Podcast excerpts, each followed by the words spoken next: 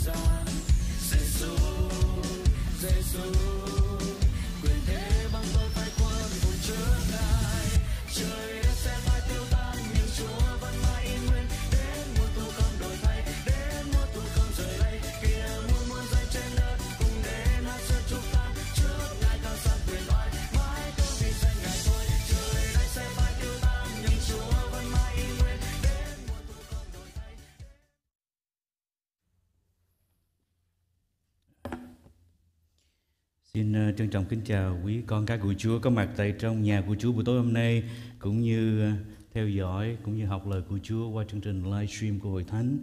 Cảm ơn Chúa cho chúng ta được ờ, đến nhà Chúa hoặc là được học hỏi lời của Chúa qua livestream là một thời giờ phước hạnh trong cuộc đời của chúng ta. Ờ, trước khi chúng ta bắt đầu, xin mời Thánh chúng ta đừng đứng lên, chúng ta cầu nguyện để Chúa ban phước cho thời giờ học kinh thánh của chúng ta buổi tối hôm nay. Lạy Chúa, chúng con cảm ơn Ngài vì Chúa yêu chúng con. Loài người thì nhìn bề ngoài nhưng Chúa nhìn thấy trong lòng của chúng con. Bước đi với Chúa trong cuộc đời này có thể chúng con có được mọi thứ, có tiền bạc, danh vọng, địa vị nhưng mà nếu chúng con không có Ngài thì tất cả những điều đó là ích chi cho cuộc đời của chúng con. Bởi vậy trong cuộc đời của chúng con rất cần có Ngài.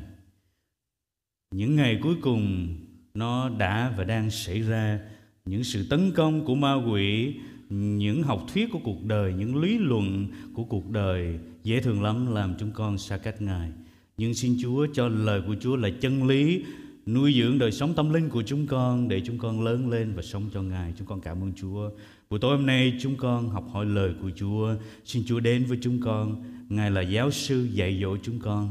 Xin Thánh Linh của Chúa ở trong chúng con và cho chúng con hiểu lời của Ngài cũng như sống áp dụng lời Ngài trong cuộc đời của chúng con. Chúng con cảm ơn Chúa và cầu nguyện nhân danh Chúa Giêsu Christ. Amen. Xin mời Thánh chúng ta cứ đứng, chúng ta cùng đọc với tôi cái phân đoạn Kinh Thánh này trước khi à, chúng ta học hỏi lời của Chúa. Hôm nay chúng ta sẽ cùng học với nhau tiếp ở trong Colosse đoạn 2 từ câu 8 cho đến câu thứ 15. Chúng ta cùng đọc vào một lần với nhau. Colosse đoạn 2 từ câu 8 cho đến câu thứ 15. Phép cứu chuộc của Đức Chúa Giêsu Christ được hiệu nghiệm trọn vẹn. Hãy giữ chừng kẻo có ai lấy triết học và lời hư không theo lời truyền khẩu của loài người, sơ học của thế gian không theo đấng Christ mà bắt anh em phục chăng. Vì sự đầy dạy của bổn tánh Đức Chúa Trời thảy đều ở trong đấng ấy như có hình. Anh em lại nhờ Ngài mà có được đầy dạy mọi sự, vì Ngài là đầu của mọi quyền cai trị và mọi thế lực. Anh em cũng chịu cắt bì trong Ngài, không phải phép cắt bì bởi tay người ta làm ra, nhưng là phép cắt bì của Đấng Christ là lột bỏ tánh xác thịt của chúng ta. Anh em đã bởi phép bắp tem được chôn với Ngài thì cũng được sống lại với Ngài bởi đức tin trong quyền phép Đức Chúa Trời là đấng đã khiến Ngài từ cái chết sống lại. Khi anh em đã chết bởi tội lỗi mình và sự xác thịt mình không chịu cắt bì thì Đức Chúa Trời đã khiến anh em sống lại với Đấng Christ vì đã tha thứ hết mọi tội chúng ta. Ngài đã xóa tờ khế lập nghịch cùng chúng ta, các điều khoản trái với chúng ta nữa, cùng phá hủy tờ khế đó mà đóng đinh trên cây thập tự. Ngài đã trút bỏ các quyền cai trị cùng các thế lực, dùng thập tự giá chiến thắng chúng nó và nộp ra tỏ tường giữa thiên hạ. Cảm ơn Chúa, cảm ơn Hội Thánh, xin mời Thánh an tọa. À, buổi tối hôm nay chúng ta sẽ học tiếp cái phân đoạn kinh thánh này. À, vừa rồi thì chúng ta đã học với các đầy tớ của Chúa ở trong đoạn à, 1 và đoạn 2 từ câu 1 đến câu 7. Hôm nay chúng ta học từ câu 8 đến câu thứ 15. Ở trong cái phân đoạn kinh thánh này, quý ông bà anh chị em để ý kỹ à, cái điều mà Phaolô nói với con cái của Chúa tại Colosse trong phân đoạn này, nó có ba cái điểm quan trọng mà chúng ta cần lưu ý. Cái điểm thứ nhất đó là ông nhắc nhở các con cái của Chúa ở tại Colosse hãy cẩn trọng giữ lấy đời sống thuộc linh của mình. Điều thứ hai đó là ông nhấn mạnh rằng đời sống cơ đốc nhân được sự đầy dẫy, được sự phước hạnh là bởi sự ban cho của Đức Chúa Giêsu và đó là một sự đầy dẫy trong mọi sự mà Chúa ban cho chúng ta.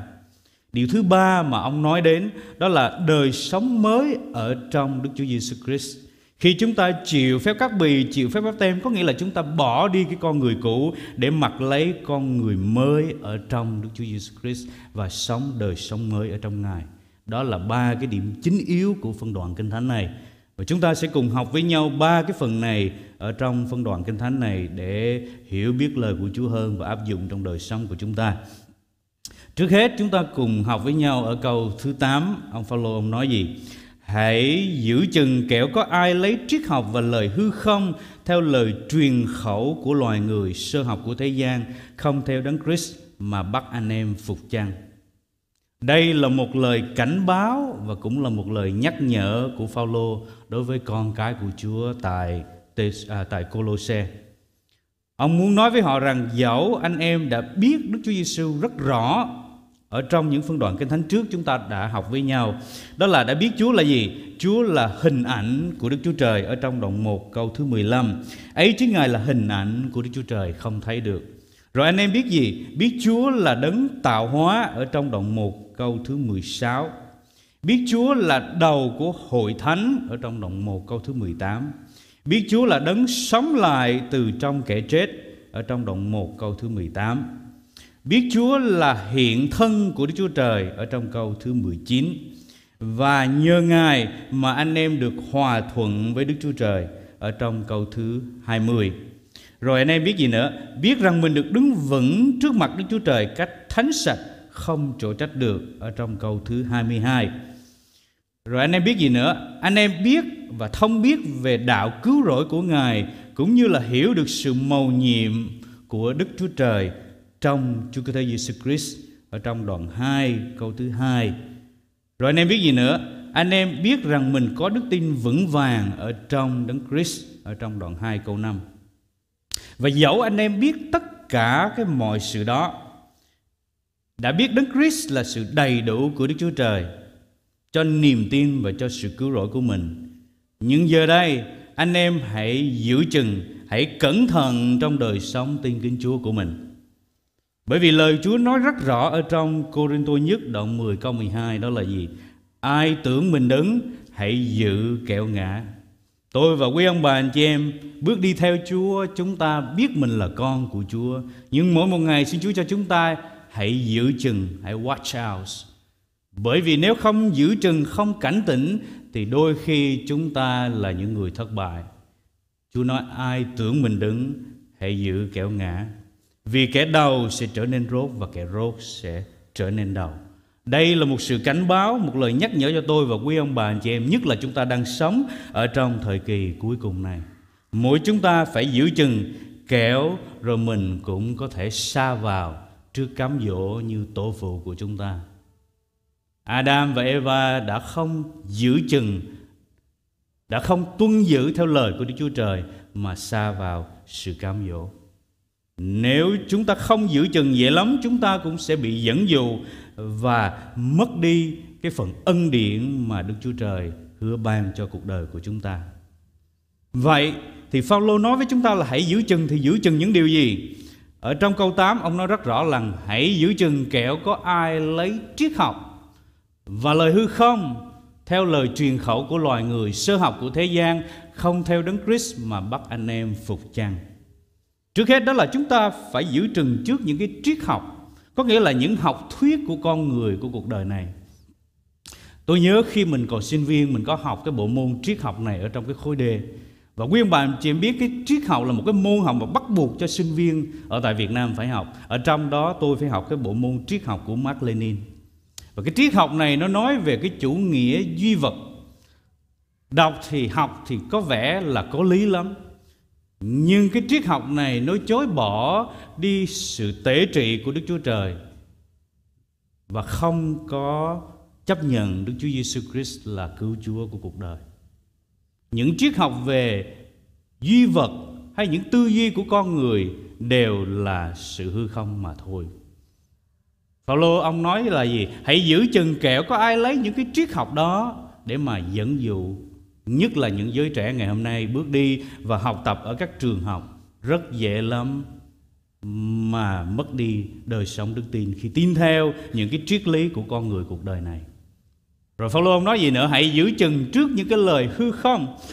Những lời hư không là gì? Những lời hư không là những lời vô ích.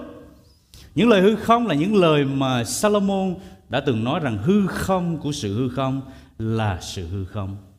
Cái vật chất của cuộc đời này nó còn hư không thì huống chi là những cái lời hư không của con người.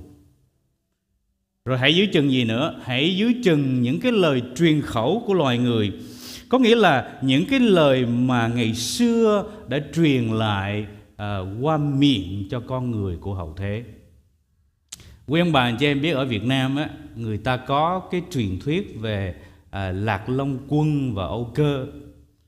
Có nghĩa là người ta nói là con người Việt Nam á, là con rồng cháu tiên, Rồi khi mà Lạc Long Quân với Âu Cơ ở với nhau rồi sinh ra 50 người con rồi 100 người con. À, Âu Cơ thì dẫn 50 người con lên non lên rừng. Còn Lạc Long Quân thì dẫn 50 người con xuống biển. Rồi có những người làm thủy thần, thủy tề rồi họ dựng nên những cái bàn thờ thánh dừa là những bàn thờ uh, của các vua đó mà quý ông bà anh chị biết những cái cái truyền thuyết đó không chỉ ở trên sách vở mà còn được dạy cho những cái thế hệ trẻ. Phaolô ông nói rất rõ cho chúng ta biết rằng hãy cẩn thận giữ chừng để những cái cái lời truyền khẩu đó, những cái truyền thuyết đó ảnh hưởng đời sống đức tin của chúng ta. Rồi ông nói gì nữa? Hãy giữ trường trước những cái cái sự sơ học của thế gian này, tức là những cái mà con người học tập những cái sự tầm thường ở nơi trần gian này. Một vị tiến sĩ học hết sức thì ông chỉ học về một cái major nào đó mà ông có được mà thôi. Nhưng mà cho dù ông có học hết đi chăng nữa thì ông chỉ giỏi trong một cái phương diện nào đó. Có một vị tiến sĩ ông được hỏi rằng ông biết cái kiến thức của mình như thế nào? Có lẽ ông là tiến sĩ, ông biết nhiều lắm. Thì ông vẽ một cái vòng tròn rồi từ tâm ông vẽ ra một cái đường thẳng cho đến cái đường kính. Và ông nói đây là cái điều tôi biết mà thậm chí nó còn nhỏ hơn cái đường bán kính đó nữa. Điều đó để thấy được rằng con người dù có học bao nhiêu đi chăng nữa, thì đối với đức chúa trời chỉ là sự khờ dại mà thôi. Bởi vì Kinh Thánh ghi rất rõ, Đó là sự khôn ngoan của Đức Chúa Trời, Đó là sự khôn ngoan tốt nhất cho cuộc đời của chúng ta. Sự khôn ngoan của loài người Chỉ là sự dại dột trước mặt Đức Chúa Trời mà thôi bởi vậy chúng ta phải cẩn trọng trước những cái triết học, lời hư không, lời truyền khẩu, sự sơ học của thế gian này, những cái điều mà không theo Đấng Christ đó bắt chúng ta phải phục thì chúng ta không thể nào chấp nhận cái điều đó được. Anh em hãy cẩn thận về những điều đó vì những điều đó không thể cứu lấy cuộc đời của anh em được. Bởi vì sao? Bởi vì nó không đến từ Đức Chúa Trời, nó không theo Đấng Christ. Nếu anh em không giữ chừng những điều đó thì nó sẽ dẫn dụ cuộc đời của chúng ta ra khỏi cứu Chúa của chúng ta, phân rẽ chúng ta ra khỏi Đức Chúa Trời. Bởi vì tất cả những điều đó là những điều hư không mà thôi. Nó không có ích gì cho cuộc đời của chúng ta mà trái lại làm tổn hại đời sống đức tin của chúng ta. Cái điều mà Phaolô nói ở đây ông đã nói rằng chính cuộc đời ông là một cuộc đời đã trải nghiệm những cái điều mà ông đã chịu khổ vì đạo của Chúa cho hội thánh của Chúa khi ông truyền đạo à, Chúa ra giữa vòng anh em của mình. Ông đã rao truyền đấng Christ cho các hội thánh của Chúa. Ông đã viết các thơ tiếng để khích lệ các anh em của mình. Ngay cả khi ông viết thơ Corinto, trong cái bối cảnh mà hội thánh Corinto đang gặp hết sức những sự khó khăn, thì ông cũng viết cái thơ Corinto thứ nhất để chấn chỉnh lại đời sống đức tin của các con cái của Chúa ở tại hội thánh Corinto. Giờ đây, ở tại Colosse, Ông viết những cái điều này để nhắc nhở các con cái của Chúa ở tại đó để biết rằng những cái lời hư không của loài người rất dễ để dỗ dành đời sống con cái của Chúa. Ở trong đoạn 2 câu 4. Ông vui mừng về đời sống đức tin của họ ở trong đấng Christ. Ông khuyên bảo họ cứ tiếp tục bước đi chăm rễ ở nơi Chúa của chúng ta và lập nền vững vàng ở nơi Ngài. Thưa quý ông bà anh chị em, nếu những cái triết lý của con người cuộc đời này nếu như do thái giáo có thể cứu con người ra khỏi tội lỗi, và nếu luật pháp có thể cứu con người ra khỏi tội lỗi, thì đấng Christ đã không phải đến thế gian này để mà làm gì cả. Ngài cũng không phải đổ huyết ra trên thập tự giá để cứu tôi và quý ông bà anh chị em.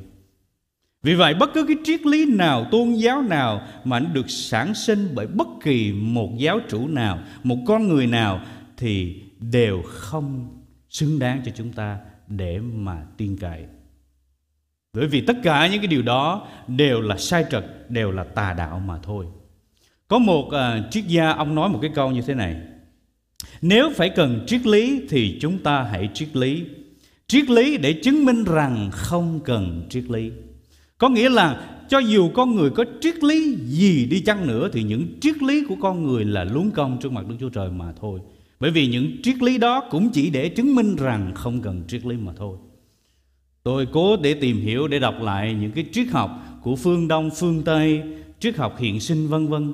Và quý bạn chỉ biết càng đọc những cái triết học đó nó càng là một mớ mông lung gì đó mà con người nghe thì tưởng chừng như là hợp lý nhưng mà nó chẳng phải là chân lý. Những cái mà con người cho nó là hợp lý nó không phải là chân lý mà Chúa Giêsu ngài nói rất rõ là ta là đường đi, lẽ thật và sự sống, chẳng bởi ta thì không ai được đến cùng Cha. Có nghĩa rằng Chúa Giêsu ngài là lẽ thật và lời ngài tức là lẽ thật. Những gì đi ra xác khỏi lời của Chúa, lẽ thật của Chúa, chúng ta cần phải cảnh giác để tránh xa những điều đó. Hãy giữ chừng cuộc đời của chúng ta để chúng ta sống đẹp lòng Ngài. Ma quỷ ngày xưa nó cũng dùng những lời ngụy biện để nói cám dỗ Adam và Eva ở trong vườn Eden. Rồi ông bà ăn cái trái cấm thì không có chết đâu. Vì một mai ăn thì sẽ bằng Đức Chúa Trời. Và Adam và Eva đã làm gì? Đã tin cái mà tưởng chừng như là hợp lý đó, mà không vâng theo lời của Đức Chúa Trời. Và ông bà phải chịu cái hậu quả của tội lỗi của mình, đó là sự chết. Quý bạn chỉ biết thời của Phaolô, các sứ đồ người ta thường phải sống và chịu cái ảnh hưởng của trí huệ phái có nghĩa là cái phái thiên về tri thức những người đó họ lấy sự khôn ngoan của loài người để chống lại Đức Chúa Giêsu Christ và phủ nhận thần tánh của Đức Chúa Giêsu Christ. Những người Pharisee họ họ làm gì? Họ bám víu vào luật pháp và họ sống nửa đời nửa đạo, sống nửa đạo và nửa luật pháp. Họ Họ theo những cái lời truyền khẩu mà chối bỏ Đấng Christ bắt bớ đạo của Chúa. Và trong những con người Pharisee đó, một con người đã viết nên cái chương này, cái sách này từ chính kinh nghiệm của mình đó chính là Phaolô, một con người đã từng bắt bớ đạo của Chúa. Nhưng cảm ơn Chúa ông đã trở về với cứu Chúa của mình Được cải đạo, được hiểu Chúa, được sống cho cứu Chúa của mình Giờ đây ông viết những cái lời này như những kinh nghiệm của bản thân mình Để nhắc nhở các con cái của Chúa tại Colosse cũng như tôi và quý ông bà anh chị em. Ngày nay chúng ta sống trong thế giới này có rất là nhiều những cái tà giáo đang cố tình lừa dối chúng ta. Trong đó có chứng nhân Jehovah, trong đó có một môn cơ đốc phục lâm, tia chớp phương đông hay thậm chí những cái đạo giáo như là Christadelphianism có nghĩa là non-trinity nhất vị thân. Có nghĩa là họ chỉ tin Đức Chúa Trời một ngôi mà thôi, hay tin Đức Chúa Trời hai ngôi mà thôi. Và chúng ta phải cẩn thận trước những cái mà tưởng chừng như hợp lý đó và những lý luận đó, những cái mà ra khỏi chân lý của Chúa là một sự sai lệch Chúa Giêsu nói rất rõ, ta với cha là một. Xin Chúa cho tôi và quý ông chị bà, anh chị em hãy cẩn trọng và cảnh giác để chúng ta không vào xa vào cái sự cám dỗ hay những cái sự phỉnh dối của những đạo phái đó. À, khi xưa tôi sống à, ngày xưa những năm về trước tôi à, sống ở Dubai tôi làm việc. Quý ông bà anh chị em biết ở nơi mà tôi khách sạn tôi sống có rất là nhiều nước mà những anh em làm việc ở đó, họ đến từ các nước khác nhau. Và dĩ nhiên khi họ đến, họ mang theo những cái đạo giáo của mình và họ practice ở cái chỗ mà tôi sống đó. Cứ mỗi lần có một cái lễ nào đó, người ấn độ tôi nhớ rất rõ, họ để một cái tượng của một cái vị thần chín bàn tay, mười bàn tay ở nơi đó, rồi họ nhảy xung quanh đó. Tôi bước vào nơi đó, tôi ở với họ. Và nguyên bạn cho em biết cái điều tôi làm đó là gì không? Tôi cầu nguyện xin chúa giữ đời sống của con để rồi Chúa ơi, chúng con Con sống ở giữa cái dân không biết Chúa này, Con sẽ làm gì đây? Có những lúc tôi ngồi ăn chung với họ, Tôi nói với họ về Chúa của mình. Tôi xin phép họ được cầu nguyện cho thức ăn mà tôi dùng. Nếu đời sống của chúng ta không gần gũi Chúa, Không kinh nghiệm Chúa, Thì rất dễ lắm cuộc đời của chúng ta Sẽ bị ảnh hưởng bởi những tà giáo, Bởi những học thuyết của cuộc đời này. Hãy ham thích lời của Chúa, ham thích đạo của Chúa, ham thích sữa như sữa thiên liêng của đạo vậy. Để rồi lời của Chúa nuôi dưỡng là dòng sữa ngọt ngào nuôi dưỡng đời sống tâm linh của tôi và quý ông bà anh chị em lớn lên kinh nghiệm về Chúa, hiểu biết về Ngài. Để rồi chúng ta không lay động trước những cái triết học, lời hư không, lời truyền khẩu, sự sơ học của con người cuộc đời này mà bám víu lấy cứu Chúa của chúng ta. Chúng ta học tiếp câu thứ 9 Vì sự đầy dẫy của bản tánh Đức Chúa Trời thảy đều ở trong đấng ấy như có hình Một lần nữa Phaolô nhắc lại về sự đầy dẫy của bản tánh Đức Chúa Trời ở trong Đức Chúa Giêsu Christ. Điều đó có nghĩa là gì? Điều đó có nghĩa là những gì Đức Chúa Trời có thì cũng được đầy dẫy ở trong Đức Chúa Giêsu Christ, không thiếu bất cứ một điều gì. Điều đó có nghĩa là gì? Có nghĩa là Đức Chúa Giêsu mang hình ảnh của Đức Chúa Trời không thấy được. Ngài là hiện thân của Đức Chúa Trời. Ngài là Đức Chúa Trời và cũng là con người. Ngài có thần tánh và có nhân tánh bằng xương, bằng thịt như tôi và quý ông bà anh chị em. Cho nên không cần phải thêm vào bất cứ điều gì để cho Ngài trở nên vinh hiển hơn bởi Ngài đã vinh hiển ở trong Đức Chúa Trời rồi. Không cần phải thêm bất cứ những lễ nghi nào, những triết lý nào, những công đức nào. Đức Chúa Giêsu đã là toàn hảo và là sự toàn hảo của Đức Chúa Trời rồi. Và Ngài chính là cứu Chúa của cuộc đời tôi và quý ông bà anh chị em. Anh em lại nhờ Ngài mà có được đầy dẫy mọi sự vì Ngài là đầu của mọi quyền cai trị và mọi thế lực. Quý ông bà anh chị em để ý chỉ nè Chúa Giêsu là đấng đầy dẫy, cho nên ở trong Ngài, đời sống của tôi và quý ông bà anh chị em được đầy dẫy mọi sự. Chúa cho tôi và quý ông bà anh chị em được đủ đầy mọi điều ở trong cuộc đời này. Hôm thứ tư vừa rồi, tôi và quý anh em cùng đến nhà Chúa cầu nguyện học về cuộc đời của David ở trong Thi Thiên, đoạn thứ 34. Trong Thi Thiên 34 ông nhắc lại cuộc đời của ông được sự chăm sóc được sự đủ đầy mà Chúa ban cho cuộc đời của mình. Ngài giải cứu ông khỏi những sự gian truân, giải cứu ông khỏi những cái cái sự tấn công của dân Philippines hay cái sự tìm giết của vua Saul. Ngài giải cứu ông ra khỏi nơi gian truân. Ngài chu cấp cho ông để ông có thể nói rằng Chúa dọn bàn cho tôi trước mặt kẻ thù nghịch tôi. Ngài che chở ông để rồi không có bị sự tấn công của kẻ thù. Ngài ban lệnh cho thiên thứ gìn giữ ông đi ra đi vào. Rồi Ngài làm gì nữa? Ngài cho ông không bị định tội mà cho ông được sự sống, được sự cứu rỗi của Ngài. Tôi và quý ông bà anh chị em được sự đầy dẫy. Sự đầy dẫy không phải bởi luật pháp, Bởi việc làm của con người, Bởi một triết học nào cả. Nhưng sự đầy dẫy đó là đầy dẫy Đức Chúa Giêsu Christ Ở trong cuộc đời của mỗi chúng ta Để kinh nghiệm một đời sống sung mãn bước đi theo Ngài. Chúa Giêsu Ngài nói rằng, Ta đến để cho chiên được sự sống và sự sống dư dật. Quý ông bà anh chị em có kinh nghiệm được sự sống dư dật ở nơi Chúa là như thế nào không? Sự sống dư dật đó là một sự sống đầy dạy ở trong tâm linh, được thỏa lòng khi chúng ta bước đi theo Chúa.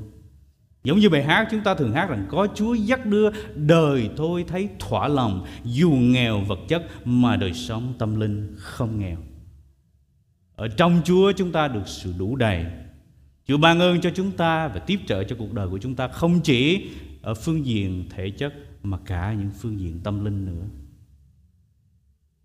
Chúa nhắc nhở chúng ta rằng sự tin kính cùng sự thỏa lòng đó là một mối lời rất lớn. Người của Đức Chúa Giêsu Christ nhờ cậy Đức Chúa Giêsu Christ mà có đầy đủ mọi sự. Nhưng quen bạn chị em nhớ cái sự đủ đầy ở đây, cái sự đầy dẫy ở đây không có nghĩa là những quyền phép của Đức Chúa Giêsu Christ mà con cái của Chúa hay các công nhân đều có. Nhưng những gì mà Đức Chúa Trời đòi hỏi đó là Đức Chúa Giêsu Ngài đã cung ứng cho cuộc đời của tôi và quý ông bà anh chị em đủ mọi sự ở trong Đức Chúa Giêsu Christ khi chúng ta đặt niềm tin ở nơi Ngài.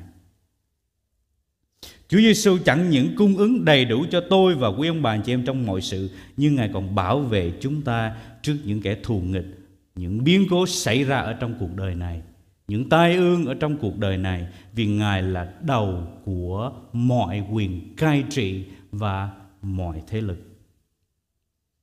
Ai có thể phân rẽ chúng ta ra khỏi sự yêu thương của Đức Chúa Trời? Không điều gì có thể phân rẽ chúng ta ra khỏi sự yêu thương của Ngài. Là con cái của Chúa chúng ta phải biết điều đó để rồi chúng ta vững vàng mà có đức tin ở nơi Đức Chúa Giêsu Christ, nhất là trong những ngày sau rốt này. Lời Chúa nhắc nhở cho tôi và quý ông bà anh chị em Đó là hãy nhìn xem Đức Chúa Giêsu là cội rễ và cuối cùng của đức tin của chúng ta Hãy vững vàng ở trong đức tin của chúng ta trước những sự tấn công của những kẻ không theo Đấng Christ. Hãy coi chừng những giáo sư giả, những lễ nghi, những triết học, những lời truyền khẩu, những điều sơ học của thế gian này làm dễ ảnh hưởng đến đời sống đức tin của chúng ta. Xin Chúa cho chúng ta cứ neo chặt đức tin ở nơi Chúa và nhìn xem Đức Chúa Giêsu là cội rễ và cuối cùng của đức tin của chúng ta. Phaolô khẳng định người của Đức Chúa Giêsu Christ nhờ Đức Chúa Giêsu Christ mà có đầy đủ mọi sự. Quý ông bà anh chị em nhớ điều đó. Chúng ta thuộc về Chúa, chúng ta có đầy đủ mọi điều ở trong cuộc đời này. Hãy sống với lòng biết ơn Ngài trong mỗi giây phút của cuộc đời của chúng ta và giữ chừng cuộc đời của chúng ta. Một điều nữa mà Phaolô nói tiếp tôi với quý ông bà anh chị em cùng học, đó là ở trong câu thứ 11 cho đến câu thứ 15. Câu thứ 11 đến câu thứ 15 ông nói gì? Anh em cũng chịu cắt bì trong Ngài không phải phép cắt bì bởi tay người ta làm ra, nhưng là phép cắt bì của đấng Christ là lột bỏ tánh xác thịt của chúng ta anh em đã bởi phép bắp tem được chôn với Ngài thì cũng được sống lại với Ngài, bởi đức tin trong quyền phép Đức Chúa Trời là đấng đã khiến Ngài từ kẻ chết sống lại. Khi anh em đã chết bởi tội lỗi mình và sự xác thịt mình không chịu cắt bì thì Đức Chúa Trời đã khiến anh em sống lại với Đấng Christ vì đã tha thứ hết mọi tội chúng ta. Ngài đã xóa tờ khế lập nghịch cùng chúng ta các điều khoản trái với chúng ta nữa, cùng phá hủy tờ khế đó mà đóng đinh trên cây thập tự. Ngài đã trút bỏ các quyền cai trị cùng các thế lực dùng thập tự giá chiến thắng chúng nó và nộp ra tỏ tường giữa thiên hạ. Có hai cái điều mà Phaolô nhắc lại cho tôi và quý ông bà anh chị em, đó là cái phép cắt bì và phép bóp tem. Cái phép cắt bì là gì? Cái con cái của Chúa tại Colosse, họ đang bì các giáo sư của Do Thái giáo khuyến dụ. muốn được cứu không chỉ tin nhận Đức Chúa Giêsu Christ làm cứu Chúa của mình, nhưng còn phải làm theo luật pháp nữa. Có nghĩa là phải chịu phép cắt bì của Do Thái giáo. Và quý ông bà anh chị em biết cái phép cắt bì là cái mà ngày xưa trong thời cựu ước người ta thực hiện. Có nghĩa là đối với những người nam giới họ phải cắt bỏ một phần da uh, ở trên cái cái ờ, cái quy đầu của người nam.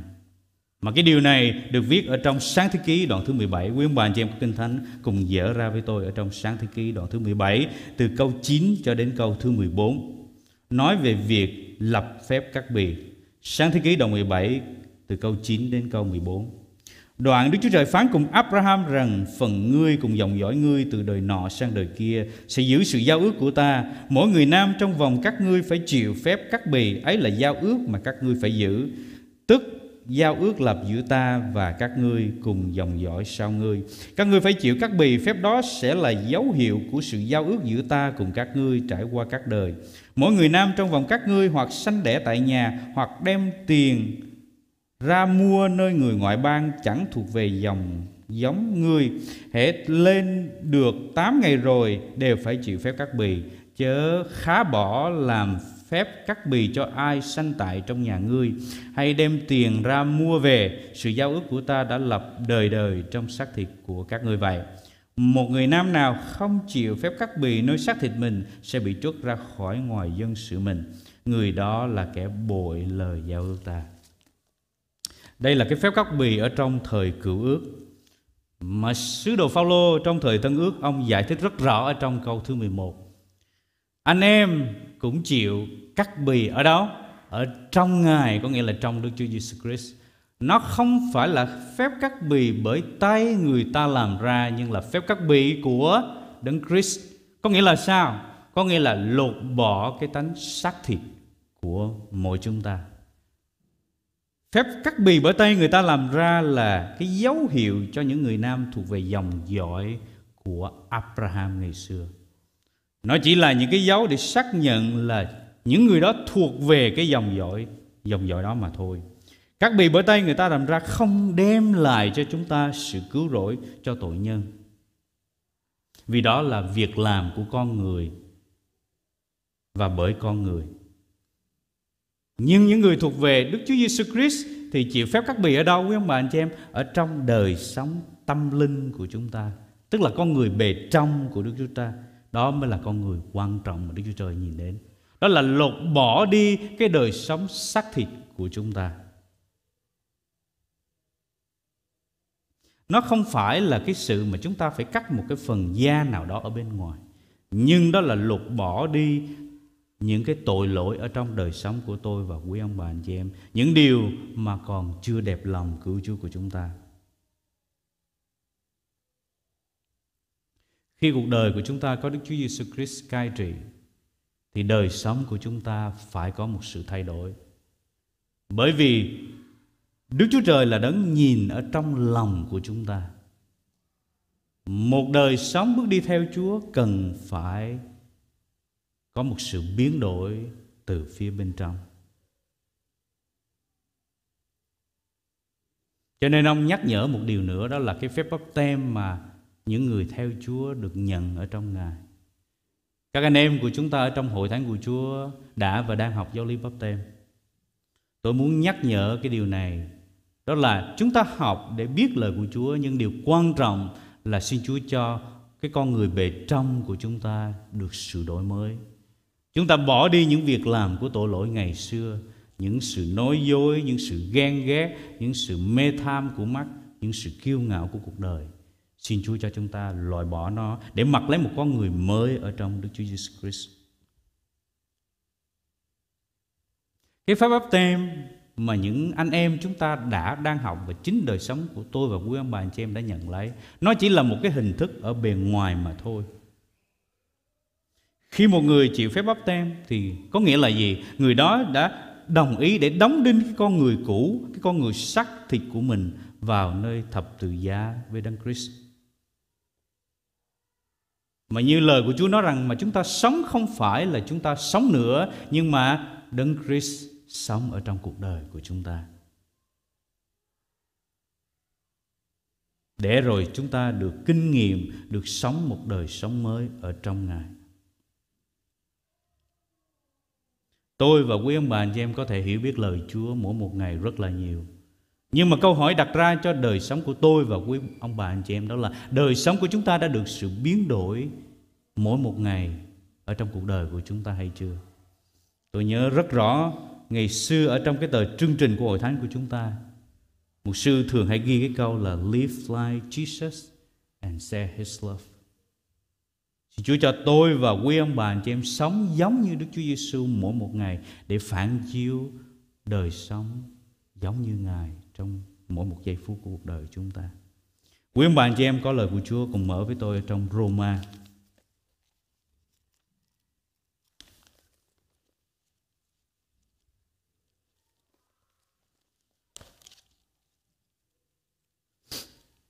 Chúng ta cùng xem lời của Chúa ở trong Roma.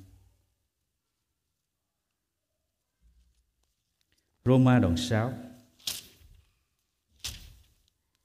Từ câu 1 cho đến câu thứ 11 Phân đoạn Kinh Thánh này nhắc nhở cho tôi và quý ông bà anh chị em Là những tín đồ bước đi theo Chúa Chúng ta chịu phép bắp tem Nhưng cái điều quan trọng nhất là chúng ta đồng sống và đồng chết với cứu Chúa của chúng ta ở trong một đời sống mới. Roma đoạn 6 câu 1 cho đến câu thứ 11. Vậy chúng ta sẽ nói làm sao? Chúng ta phải cứ ở trong tội lỗi hầu cho ân điển được dư dật chăng? Chẳng hề như vậy, chúng ta đã chết về tội lỗi, lẽ nào còn sống trong tội lỗi nữa?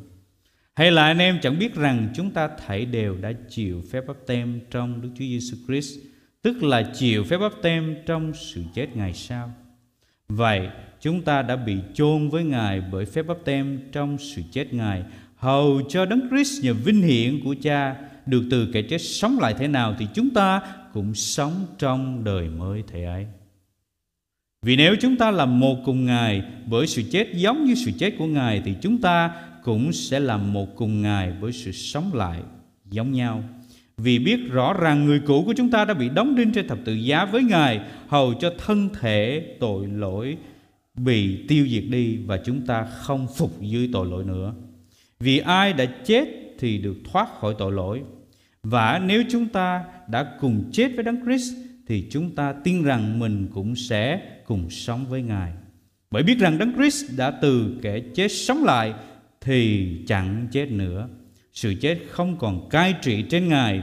Vì nếu Ngài đã chết, ấy là chết cho tội lỗi một lần đủ cả nhưng hiện nay Ngài sống, ấy là sống cho Đức Chúa Trời vậy anh em cũng hãy coi mình như chết về tội lỗi và như sống cho Đức Chúa Trời trong Đức Chúa Giêsu Christ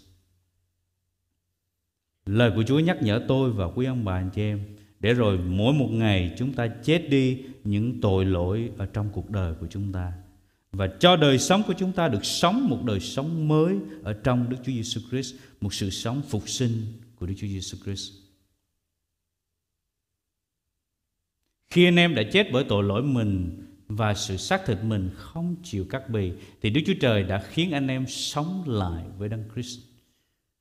Đức Chúa Giêsu ngài đã chết, đã sống lại, đã phục sinh vinh quang thì tôi và quý ông bà anh chị em cần phải chết con người cũ để chúng ta được phục sinh một đời sống mới ở trong Ngài. Ngài đã tha thứ những tội lỗi của chúng ta, của tôi và quý ông bà anh chị em. Chúng ta cảm ơn Ngài vì điều đó.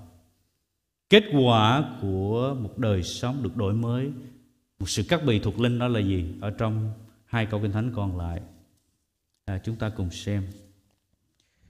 Câu 13, 14 15. Khi anh em đã chết bởi tội lỗi mình và sự xác thịt mình không chịu cắt bì thì Đức Chúa Trời đã khiến anh em sống lại với Đấng Christ vì đã tha thứ hết mọi tội lỗi chúng ta. Rồi, Ngài đã xóa tờ khế lập nghịch cùng chúng ta, các điều khoản trái với chúng ta nữa, cùng phá hủy tờ khế đó mà đóng đinh trên cây thập tự.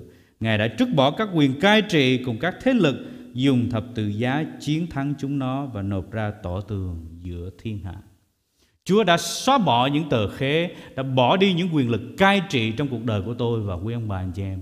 Xóa bỏ những tờ khế là gì? Những cái luật lệ, những luật pháp mà con người chúng ta không thể nào làm trọn được. Ngài cũng xóa bỏ đi những quyền lực cai trị cuộc đời của tôi và quý ông bà anh chị em khi chúng ta còn là những con người có tội. Ngài đã dùng thập tự giá để chiến thắng những điều đó và nộp tỏ tường ra cho thiên hạ này. Phaolô ông giải thích rằng dẫu anh em ở tại Colosse không chịu phép cắt bì thuộc linh như do Thái giáo, nhưng khi anh em đã chịu phép cắt bì trong đấng Christ, có nghĩa là anh em đã chết và sống lại với đấng Christ bởi quyền năng biến đổi của Ngài. Vì Đức Chúa Trời đã nhân Đức Chúa Giêsu Christ chịu chết đền tội cho anh em và tha hết thảy mọi tội lỗi của anh em. Cảm ơn Chúa, Ngài đã xóa bôi tội lỗi của tôi và quý ông bà anh chị em. Ngài đã xóa bỏ những luật lệ ràng buộc bởi luật pháp cho tôi và quý ông bà anh chị em. Ngài đã hủy phá nó bằng việc Ngài đã chết ở trên thập tự giá. Ngài đã chiến thắng tất cả mọi sự đó. Và khi chúng ta có Ngài là chúng ta được chiến thắng ở trong mỗi một ngày, mỗi giây phút của cuộc đời của chúng ta. Ngài đã vô hiệu hóa các quyền cai trị khác ở trên cuộc đời của chúng ta để rồi không có một quyền lực nào cai trị cuộc đời của tôi và quý ông bà anh chị em khi chúng ta là những con người thuộc về Ngài. Cảm ơn Chúa vì điều đó. Tôi muốn kết luận à, bài học của tối hôm nay. Tôi và quý ông bà anh chị em cần phải sống sống trong thế giới này. Chúng ta hãy giữ chừng. Đừng để những triết học, những lời hư không lừa gạt, lừa dối cuộc đời của chúng ta. Đừng để họ bắt chúng ta phải nghe theo những lời truyền khẩu của loài người. Cũng đừng để những kẻ không theo Đấng Christ, không tin Đấng Christ lấy những cái điều sơ học của thế gian mà lừa dối đời sống đức tin của chúng ta bước đi theo Chúa. Vì trong Đức Chúa Giêsu Christ chúng ta có đầy đủ mọi sự. Một sự dư dật, một sự sung mãn của đời sống tâm linh của chúng ta bước đi theo Ngài. Chúng ta không cần phải thêm bất cứ một cái điều gì vào trong Đức Chúa Giêsu Christ nữa. Bởi vì trong Ngài là sự đầy chọn của Đức Chúa Cha. Đừng nghe theo những lời phỉnh dối của bất kỳ tôn giáo nào, giáo chủ nào, những triết lý nào. Nhưng hãy bám víu lấy lời của Chúa là chân lý để nuôi dưỡng đời sống tâm linh của tôi và quý ông bà anh chị em. Kính thưa hội thánh của Chúa, chúng ta được cứu không phải bởi việc làm. Nhưng chúng ta được cứu bởi đức tin nơi công tác cứu chuộc của Đức Chúa Giêsu Christ. Việc làm của chúng ta là bông trái mà đức tin đã được bày tỏ ra cho mọi người.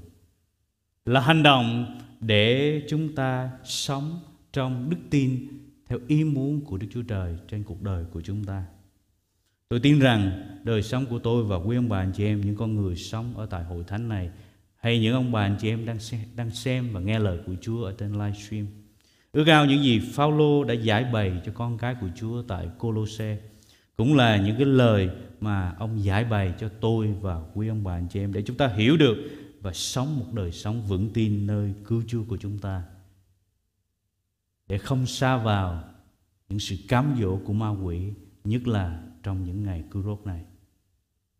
Cảm ơn Chúa, nguyện lời của Chúa an ủi, khích lệ, gây dựng đời sống đức tin của chúng ta để bước đi theo Ngài. Để chúng ta là những con người đắc thắng ở trong Đức Chúa Giêsu Christ như chính Ngài đã chiến thắng sự chết. Và đấng đó đã sống sống trong cuộc đời của tôi và quý ông bà anh chị em. Đấng đó có quyền làm cho chúng ta ban cho chúng ta làm mọi sự trong mọi sự bởi sức Ngài ban cho chúng ta. Như Phaolô nói rằng tôi làm được mọi sự nhờ đấng ban thêm sức cho tôi.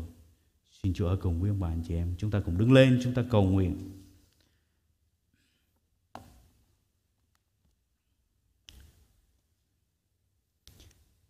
Cảm ơn Chúa vì Ngài dạy dỗ chúng con qua lời của Ngài. Cảm ơn Chúa vì cái tâm tình mà Phaolô viết cho hội thánh Colosse. Con tin rằng cái tâm tình đó ông cũng đang viết cho hội thánh của chúng con. Để nhắc nhở cuộc đời của mỗi chúng con ở trong cuộc đời này. Những phương tiện truyền thông, những thông tin, những tin tức của cuộc đời này dễ thường lắm làm cho chúng con xa cách lời của Chúa. Nhưng mà Chúa dạy chúng con rằng để hiểu được một cái giá trị chân lý thì chúng con cần phải hiểu rõ chân lý để rồi chúng con biết đâu là không phải là chân lý.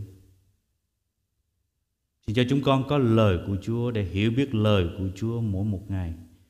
Để rồi những cái sự tấn công của ma quỷ, những giáo phái, những giáo chủ hay tất cả những triết học, những điều nào của cuộc đời này không làm lay động đời sống đức tin của chúng con khi chúng con bước đi theo Ngài. Cảm ơn Đức Chúa Giêsu Christ, Ngài là Đức Chúa Trời và cũng là con người.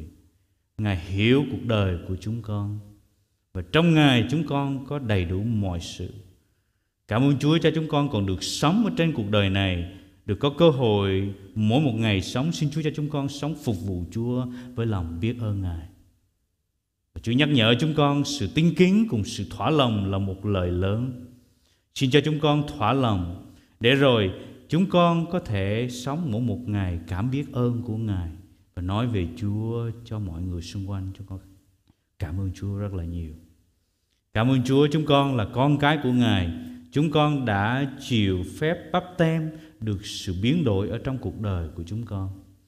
Nhưng xin Chúa cho chúng con có một sự biến đổi ở bên trong mới là quan trọng. Một con người mới trở nên giống như Đức Chúa Giêsu Christ càng hơn.